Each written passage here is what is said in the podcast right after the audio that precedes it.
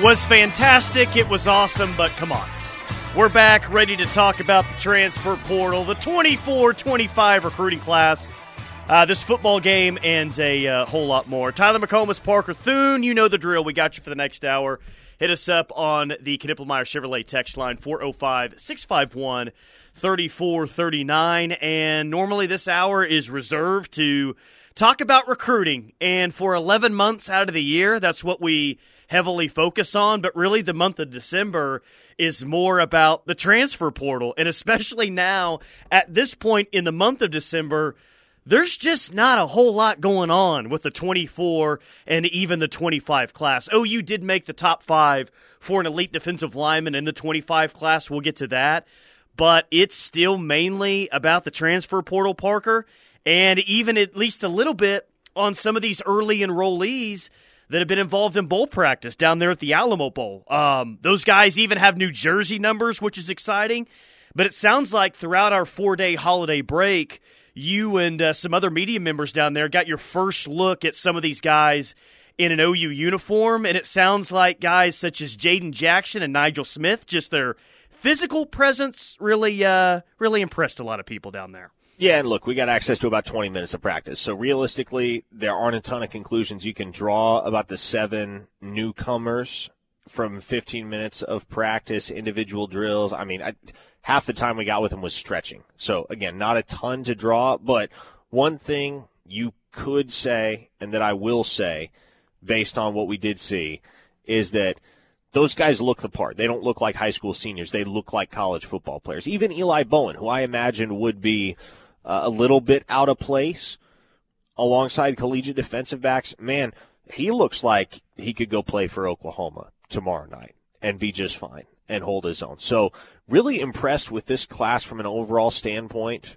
for Oklahoma, but man, these seven guys just kind of underscore the reality that Oklahoma's recruiting a different caliber of football player all across the board uh, than they have in recent years. Because it used to be that Oklahoma would have dudes on the offense, especially at the skill positions, and you could count on those guys coming in and contributing early. Not so much the case on the defensive side of the ball, but you get a couple customers like Nigel Smith and Jaden Jackson. Man, if the perception already hasn't shifted on Oklahoma defensively, those guys are going to help out quite a bit because Nigel's 6'5", 260. Yep. Jaden Jackson's about six foot three, 300, and could carry 310, 320 by the time the season rolls around. There's going to be an opportunity for both of those guys to contribute early and often, and I think they're going to be ready to do so. These are not freshmen that are coming into redshirt. They're freshmen that are coming in to provide a competitive push for the elder statesmen in their room, and I think they're going to do that. I think so too. I mean, what uh, what did Brent say last week? OU out of all top twenty teams this year, they they played the most freshmen. I, I think that was the the stat that he said. The, the, the point is that they played a lot of true freshmen this year, and I'm sure that's going to be the case again even next year. And yeah, from a talent standpoint, I mean, anyone that even lightly follows recruiting can see over the past two cycles that OU is getting a better caliber of player on the defensive side. But yeah, man, you hit on it, and maybe the most important thing just physically, the players that they're bringing in, a lot more impressive than what we were seeing two and three years ago. Like the theme, or one of the themes, I guess, that I keep hearing in these press conferences hey, Brent, uh, two years ago, you were here off to the sideline taking this in. Now you're the head coach. Like, so to stick with the theme of two years ago, and look, we were hoping that this was going to be the case, but in two years' time, they go physically looking like a speed D defense to physically the defense that they look like today or even the defense that they're going to look like next year. And just physically with the eyeball test they've um, yeah they've grown pretty substantially over the past two years parker on that side. Yeah yeah man jaden hardy watching him fly around with the defense i'll be honest with you Jaden Hardy, I at first glance I thought he was Woody Washington because he's wearing number zero, which of course Woody had worn for the previous couple of years. And so I glanced over and I saw zero, and it didn't register immediately that, oh, Woody Washington has been wearing five again. That's the number he switched yep. back to uh, prior to this season. So I was like, oh, there's Woody. And then at some point I saw five. I was like, no, wait, that's Woody. Who's zero? And then it dawned on me. It's like, oh, that's Jaden Hardy. And going through individual drills, seeing the way that dude hits, seeing the way that he flies around. Man, Oklahoma is going to be so much better as a defensive team in terms of overall depth, in terms of talent, two years down the road, even one year down the road. You look ahead to 2024, I think this is a team that's going to have one of the upper tier defenses in the SEC. I shouldn't say top tier, one of the upper tier defenses in the SEC, especially if they can convince Woody to come back, because at that point they would return eight starters. And when you add the impact freshman class to those eight returning starters and you give some of those guys on the two deep an additional year to learn the system and get better and get healthier. I think about a guy like R. Mason Thomas that just wasn't healthy this year, has all the ability, has all the talent in the world, but just hasn't been healthy. You give a guy like that another offseason to develop physically and mentally and continue to hone his technique. Man, Oklahoma has the potential to be a fearsome defensive team in the not too distant future.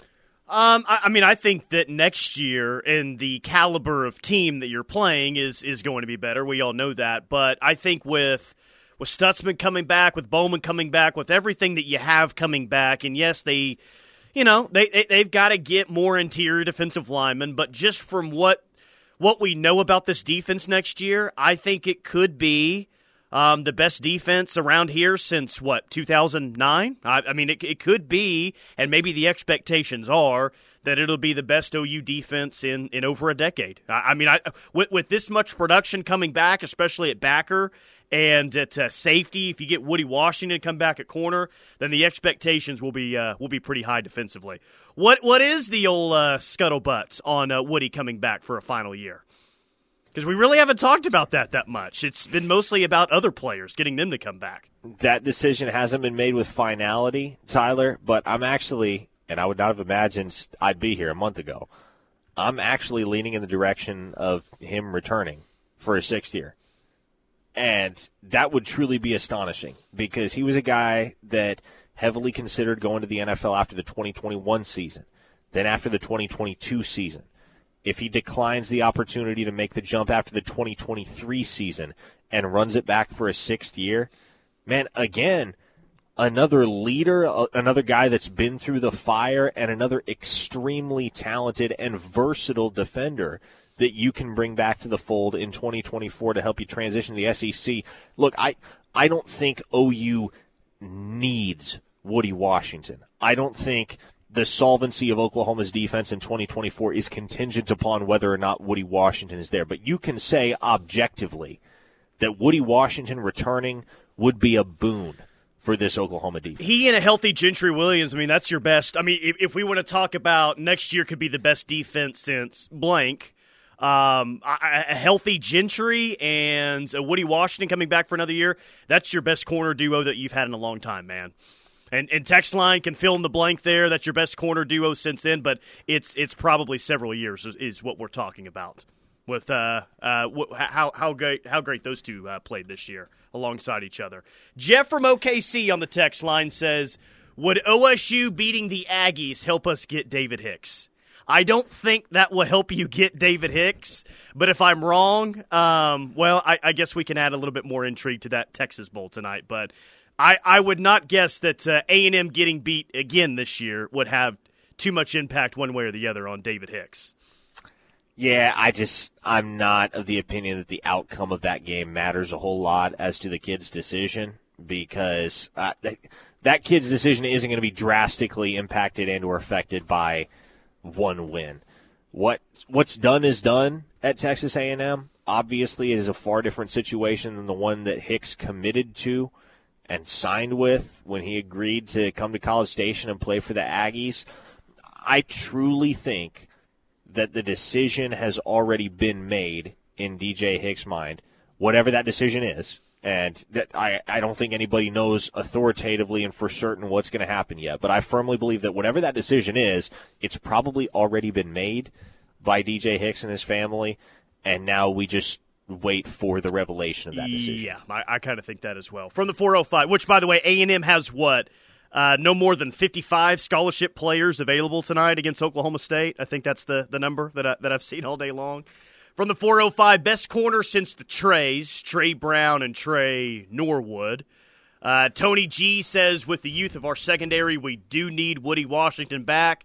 LaDonna from Lubbock says, man, I hope Woody comes back. I love that kid. First off, yes. Second off, happy birthday, LaDonna. Maybe that can be LaDonna from uh, Lubbock's uh, birthday wish tonight when she blows out her candles. She can hope that Woody Washington comes back for another year. Just an idea. We just got to tell Woody Washington, hey, man, all LaDonna from Lubbock wants for her birthday is for you to come back for a sixth year. And then at that point, I feel like the decision is made, right? yeah. How's he going to say no? Don't let her down. Eric in Dallas, do you guys believe that just going to the SEC helps the defense? I know it's a stronger league, but the offenses there are more basic. You agree? You think that the SEC offenses are more basic? I think that was true 10, 12 years ago. That was still a league that was – maybe not three yards in a cloud of dust, but maybe a little bit I formation run downhill. Not not that they're not still phys- physical running the football, but Tennessee spreads it wide open. Uh, Ole Miss does the same. It feels like the SEC is more of an offensive league than it's maybe ever been at this point. I think there's truth to that. I also think that the pendulum is swinging in the other direction. I don't think the SEC is quite the offensive league that it was two, three years ago. And I, I truly do think that, you know, trends in the sport of football come in waves. And so we saw the offensive revolution throughout the 2000s and the 2010s, uh, the expansion of the air raid and that philosophy and the inroads that it made in the NFL, how the spread kind of took over there for a while. But I think, especially if you've watched the NFL this year, what you've noticed, what I certainly have noticed, is that offenses are less prolific at the NFL level than they have been in recent in the recent past, and you're starting to see defense come into prominence once again, and you're starting to see defensive oriented philosophies take root and have success. And I think, to be honest with you, the SEC is more closely linked to the NFL in terms of those trends than any other conference in America for obvious reason, right? It sends more players to the league than any other conference in America. And so I would be willing to bet that a year or two or three from now, when we are talking about the SEC and the style of football that is played in the conference, it's never going to be three yards in a cloud of dust again right? That's just not. No, it's impossible nope. that the the pendulum would swing that far in the other direction. But I also don't think it's going to be this wide open, up tempo, 40, 50 points a game offensively type of deal that it has been in recent years because I think everything is kind of regressing back to the mean, so if that makes sense. 2020 is like such a unique year, but Alabama was number one in uh, points per game defensively in 2020. Of course, Bama won the national championship that year. Bama gave up 19.4 points per game, which for a lot of schools would be really good, but that's probably one of the lower marks of the Saban era.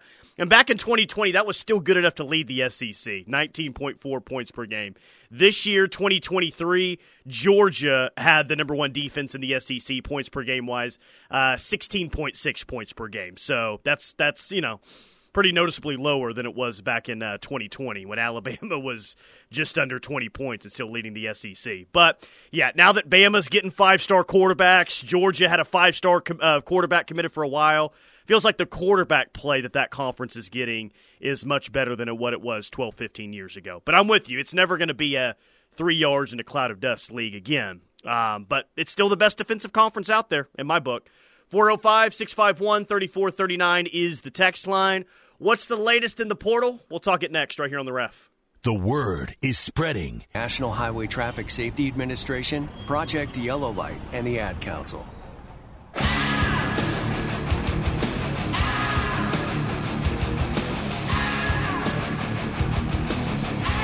Locked in with McComas and Thune, live on the ref. We're the Home of Sooner fans. Tyler McComas, Parker Thune, and yep, you, the ref army as well, listening worldwide via the free KREF app. Sarasota, Florida is tuned in today. Loganville, Georgia. Bentonville, Arkansas. Pontiac, Illinois. Rockford, Michigan. Vail, Colorado. Santa Rosa, California. Small Oklahoma town of the day, Braggs, Oklahoma. Braggs by Muskogee, which a. Uh, Muskogee native really won over uh, a lot of OU fans yesterday if he hadn't already. Seth Littrell with some of those comments that he made in the press conference. We'll get to that. But Red Farm Relocator is brought to you by Affordable Door Company, where they compromise on the price but not on the quality. Visit them online at affordabledoor.net. That's affordabledoor.net or 405 635 9499. Latest in the portal for OU, a bit of a bummer today. Uh, Michigan State offensive lineman Geno VanDeMark. He's staying at Michigan State. Uh, he withdraws his name from the transfer portal. Is this as easy to say that Michigan State's already lost one starting offensive lineman in the portal? They didn't want to lose another, so they made a uh, healthy little NIL offer for old uh, Geno to stay there in East Lansing? There was a healthy NIL offer, and I will also say this, Tyler: girlfriends remain undefeated. Mm, missed up, man. It's worked out. It's worked out for you in the past, right? Where the uh, where the girlfriends have remained undefeated. Not so much here. Geno VanDeMark going back to Michigan State. So so what now? I, I'm sure they have some secondary targets that are out there on the offensive line in the portal. I don't believe we've seen any just recent uh, O line offers out there. It, it almost feels like okay, maybe re- let's reset a little bit, let's reevaluate, and let's see who else is available in the portal here uh, as we got what a couple more weeks to go. Yeah, and look, here's what it boils down to. At, at, this point, you have Febechi Nwaiwu, you have Spencer Brown. You don't have to take another offensive lineman right now because the second portal wave post spring could bring an additional myriad of talent on the offensive lines worth pursuing. And who knows? There may be guys that hit the portal throughout the spring that Bill Bedenbaugh could look at and say, you know what, I want to bring him in because grad transfers can hit the portal at any time. So only if you're using that one time free transfer do you have boundaries on when you can enter the portal. So realistically, Tyler, these days, the portal is a 24 7, 365 type of deal for certain players. Sure. And they're able to enter at any given time if they're willing to do so. And so you have to constantly stay vigilant. And you know what? If the window seems to be foreclosed on adding a premier offensive lineman via the portal right now, well, guess what? It might be a completely different market, might be a completely different situation two, three weeks down the road. So just because there is no immediate answer on the horizon doesn't mean that will be the case four months from now when the Sooners are going through spring ball. Chris McClellan, Owasso native, was at Florida this past year. He is heading to Missouri. So we've talked about Chris McClellan for a few weeks now. Defensive lineman. It looked uh, to, to come down between OU and Missouri. He picks Mizzou, and what, what it really feels like here is OU's not afraid to offer someone NIL via the portal recruiting, whatever it is. And I don't think OU is a broke NIL school. I, I keep seeing that out there. I don't think that OU is a broke NIL school.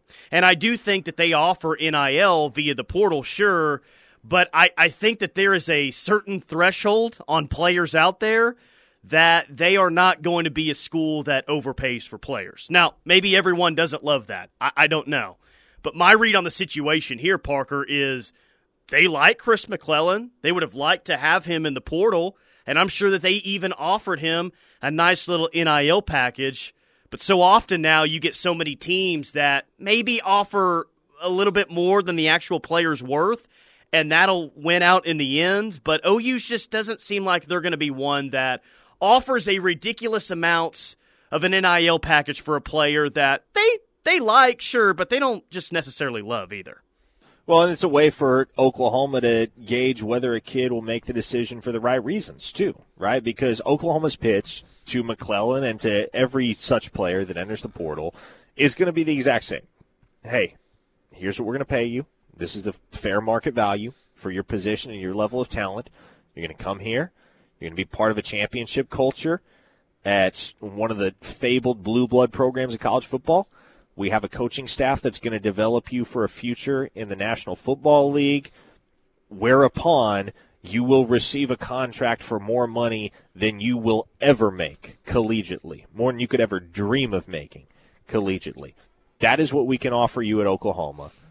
And you know what? If a kid like Chris McClellan wants to go get paid substantially more in the short term at a place like Missouri and potentially sacrifice his own development and play for coaches that have less skins on the wall, if you will, in the NFL, well, then, hey, at that point, Oklahoma is perfectly content, as they probably should be, in letting him walk to a place like Mizzou. Because if the decision is made with short term factors taking precedence over long term factors, then again, if you're trying to cultivate a culture within your organization and your football program, that's probably not the type of guy you want in your locker room, right? Yeah. You remember TJ Moe that played at Mizzou? Uh, it was 10 years ago or so.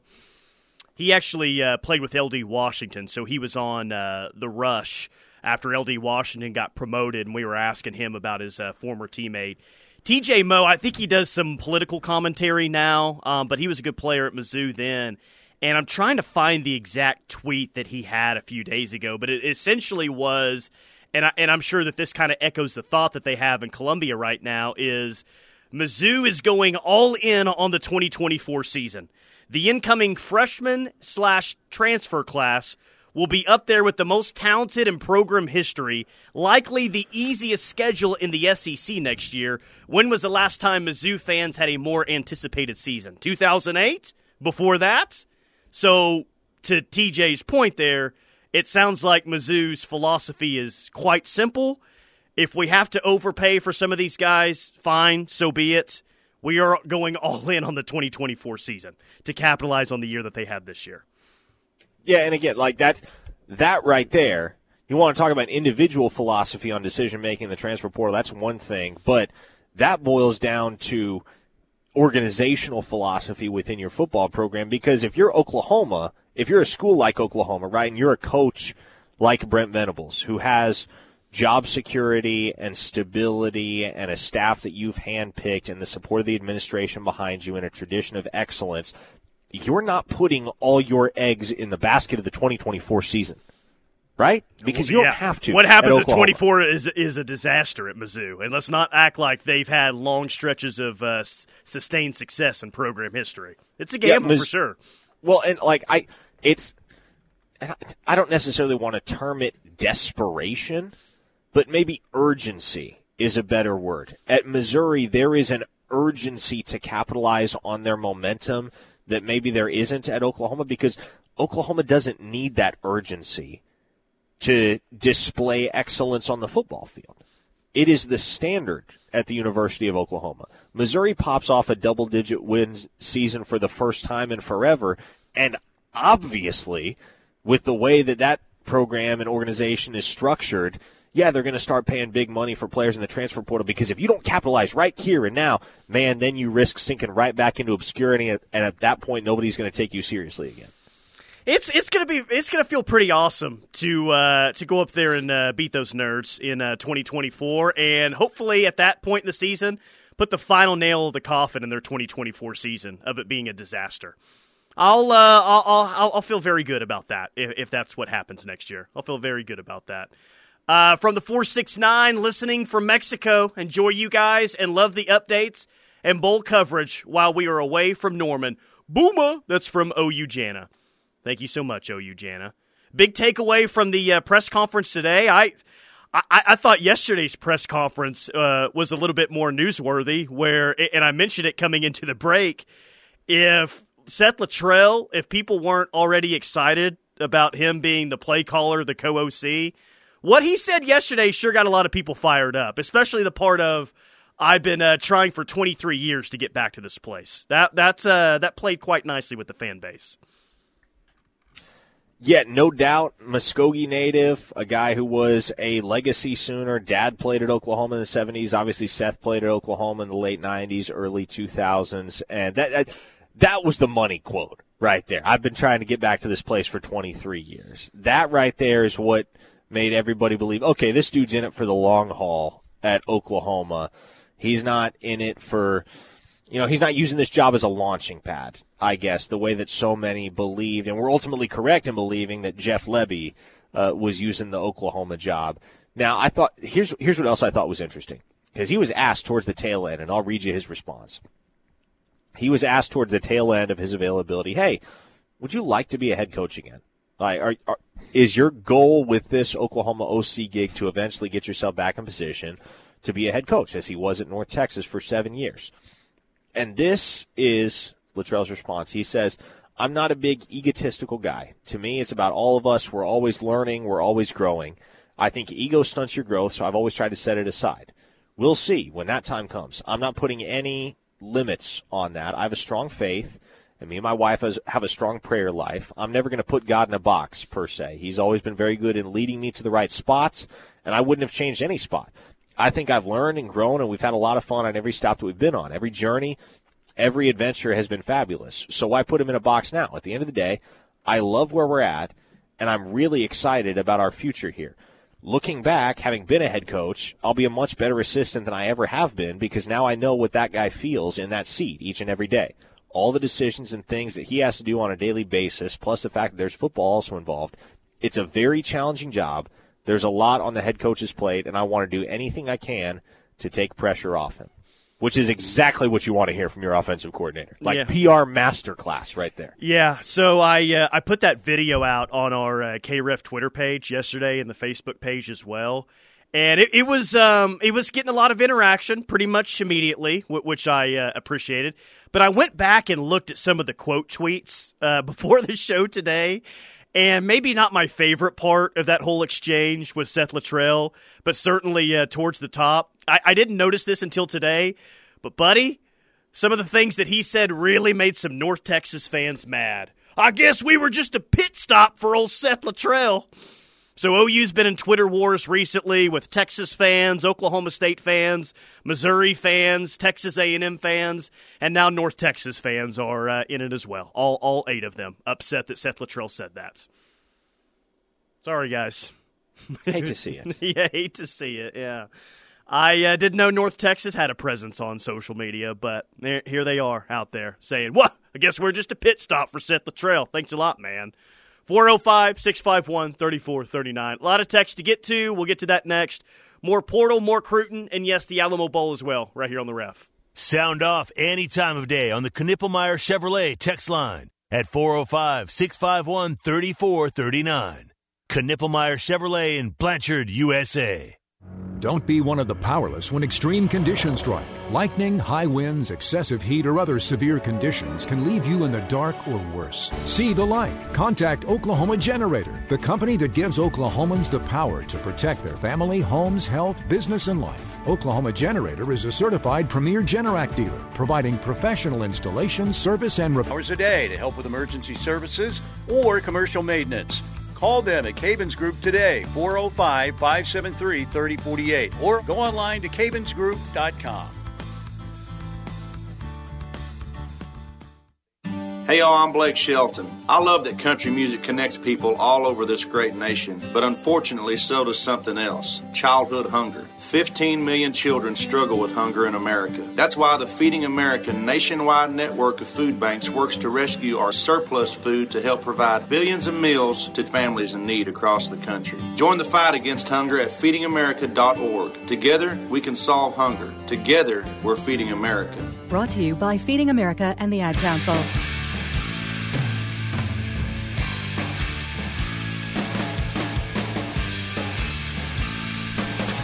Locked in with McComas Thune, live on the ref. We're the home of Sooner fans. One bowl game currently in progress. It's the Military Bowl between Virginia Tech and Tulane, and it's going to be 17 10 Virginia Tech heading into halftime up there in Annapolis. 17 10 Virginia Tech over Tulane. Got a good, uh, got a good lineup of bowl games tonight. Oklahoma State A&M Louisville and USC. North Carolina and West Virginia, I believe, play this afternoon as well.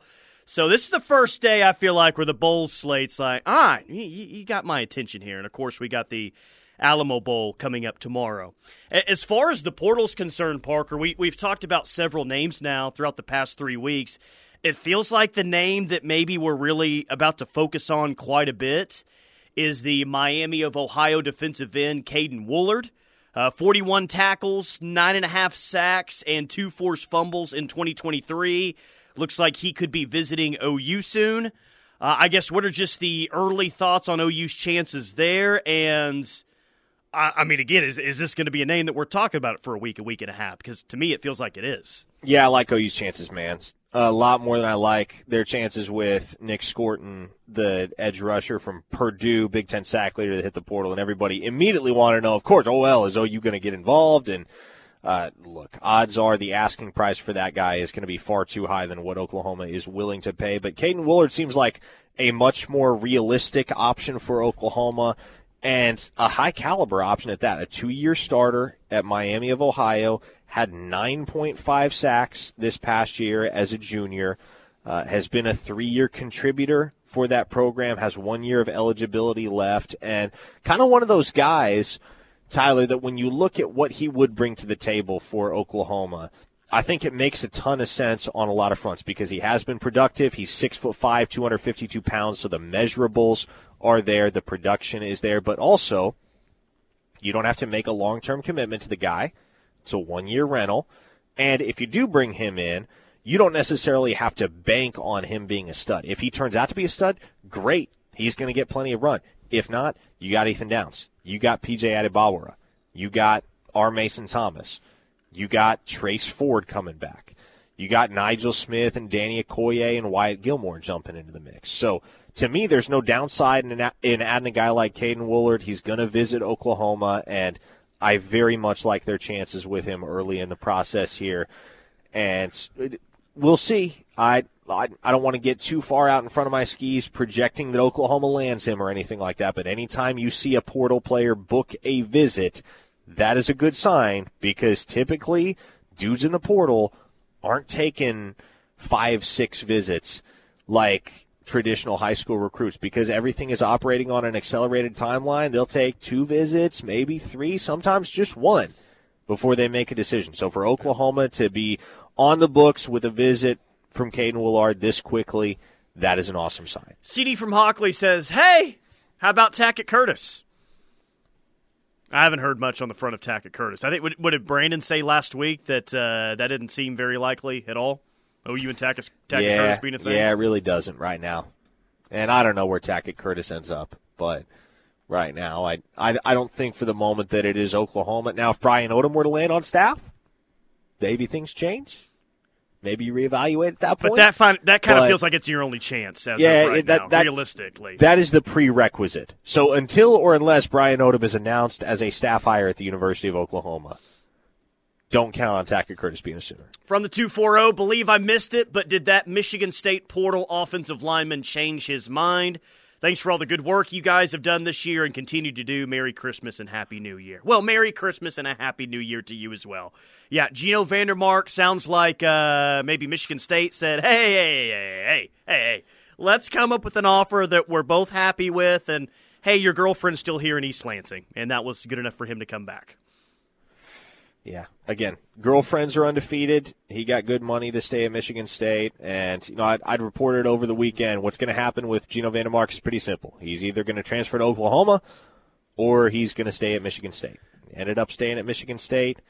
It is what it is. You got Febechi Nwaiwu. That's probably the guy that offers a higher ceiling, more upside than Geno VanDeMark. So to get Nwaiwu, that's great. You're pleased with that if you're Oklahoma. And then again, that goes back to the conversation we had last segment. You don't necessarily need to add another uh, offensive lineman right now. Not something you have to force. Brian and Cameron, as much as Mizzou fans want to be the rival, much like Arkansas, their football program is not at a high enough level to be considered for that position. I, uh, yeah, some have uh, thought for some reason that OU Mizzou's this long historic rivalry. Uh, it is not. Maybe Mizzou fans tell people that. The Oklahoma side sure as hell doesn't. But Missouri's going to have to accomplish quite a bit in the next 30 years for that to ever be a legitimate rivalry. And uh, just just consider me as one that never thinks that OU and Missouri is considered a legitimate rivalry. It could be a Twitter rivalry, but will it ever be considered a, like a an actual rivalry from this fan base? I don't I, I don't see that day, man. I really don't. Yeah, I'm, I'm trying to think what to compare the OU Mizzou quote unquote rivalry to because like it's it's no more a rivalry than like Oklahoma and Kansas State or Oklahoma and Baylor or Oklahoma and Texas Tech, right? Just because these teams were conference foes for many, many years does not make this a rivalry series. And it's really not. It's not quite as lopsided as OU Oklahoma State, the Bedlam series, but it's pretty lopsided. and you don't have the territorial battle that you do at stake in Bedlam the way that you do in Oklahoma, Missouri in that series. Yeah, I mean, even the, I mean, even, even the greatest years in Missouri football history, I guess I immediately think of like 2007, right? They were the number one team in the country, and all they had to do was avenge their loss they had early in the year to Oklahoma in the Alamo Dome in San Antonio and Missouri's going to play for a national championship, but instead they get beat by Oklahoma for the second time. 2008, they're in the Big 12 championship. They get just destroyed by OU in that one. So OU's been quite the uh, thorn in Mizzou's side. Not they've had they've had a ton of just great years, but OU's kept them from uh, you know playing for a national championship at least one time, which is uh, quite enjoyable. And like Cherokee Sooner, Missouri is very close to overtaking Texas on my crap list. I'm glad everyone had a great Christmas, and I hope everyone has a happy New Year. But I love that we took four days off the air. And even the holiday season, Parker, it's supposed to be the happiest time of the year. Even that couldn't take away the hate everyone has for Missouri on the text line. Things that you love to see. For me, it's that. Keep the hate I, coming. This might be your crowning achievement in the year 2023, mm-hmm. Tyler, because I'll give you credit. You're kind of the OG Mizzou hater. Thank you. And so the fact that you have succeeded, well, I can't give you all the credit because the Williams Nwaneri deal, the Caden Green situation, those certainly helped. But the fact that the text line has coalesced with you in unity against Missouri is truly astonishing. Better days ahead. Hey, maybe we can uh, sneak into Faurot Field this offseason and rearrange the M into a giant L in their uh, in their end zone. You know, I don't know. Just just some ideas that I'd like to throw out for the upcoming year. Uh, Loco Ohio says, "Wait, Trace Ford's coming back," and I thought that you, you just kind of threw that in pretty casually. That defensive yeah. end that Trace Ford's coming back. Yeah, Trace Ford's coming back. He's got another year. Yeah, but has he has he announced though that he is coming back? I, that, I, I, I, I'll be honest. I don't think he was planning on announcing it. Now, a lot of guys do make that, but I mean, these days, like, unless you are a legitimate NFL draft candidate, I don't feel as though players need, like Ollie Gordon announcing he was coming back to Oklahoma State. It's like, what are we doing at this point? He's a true sophomore. So either he was coming back to Oklahoma State or he was getting in the transfer portal. That's the only way he was leaving Oklahoma State. So why we have announcements for literally everything these days. I don't think Trace yeah. Ford, to my knowledge, is planning on announcing that he's coming back, but he is eligible to come back. It's not like he would be drafted if he entered the NFL draft.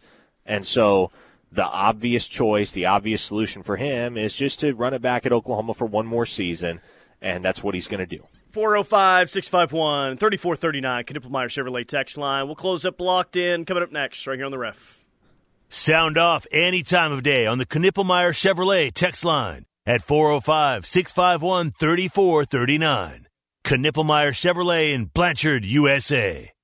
Have you or someone you know suffered a loss to your home or business from the recent storms? Before you accept a settlement, call Brown O'Haver at 405. All their monthly specials. Happy holidays from Joe's Wines and Spirits.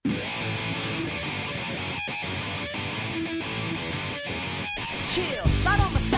Dorsey Jones Buick GMC in El Reno bringing this hour of Locked In. Dorsey Jones, they sell Buicks and GMCs, which are some of the best trucks and SUVs on the road.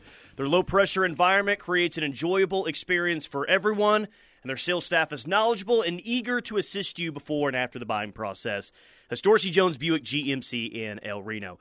Let off talking about how there's just not much going on in the 24 and 25 recruiting classes, though OU's got the number three ranked class in 25, according to rivals, already nine commits.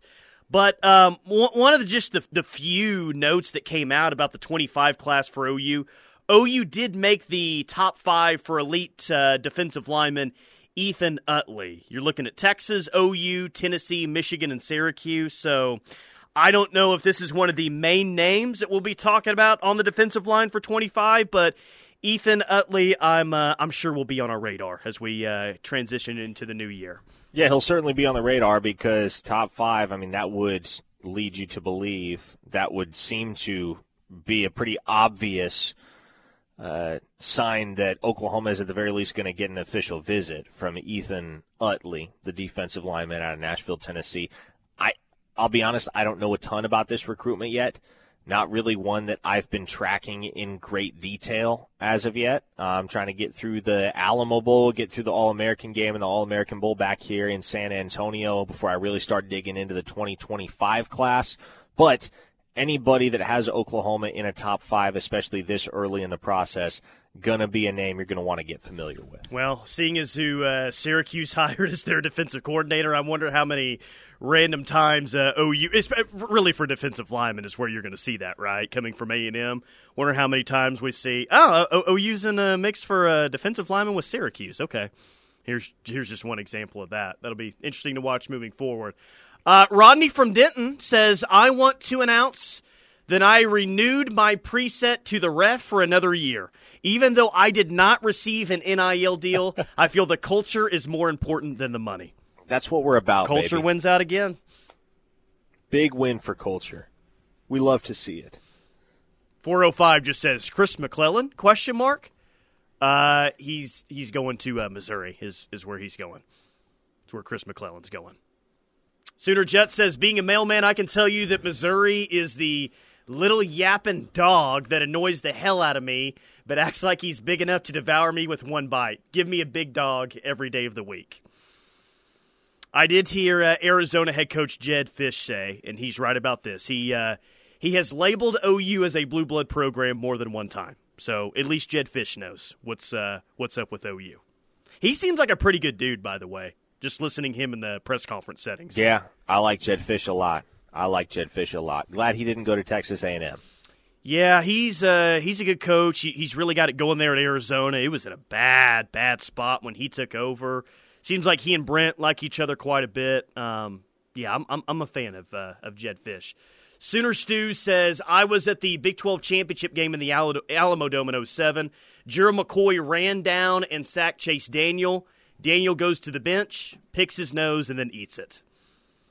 What a memory. That's, dude, seriously. If you were to say to a random college football fan, hey, give me the first memory that comes to your mind of Missouri football the past 20 years, I bet for a lot of people it's Chase Daniel picking his boogers and eating it on the sideline. That's what kind of program they are. Most known for that, their quarterback eating boogers.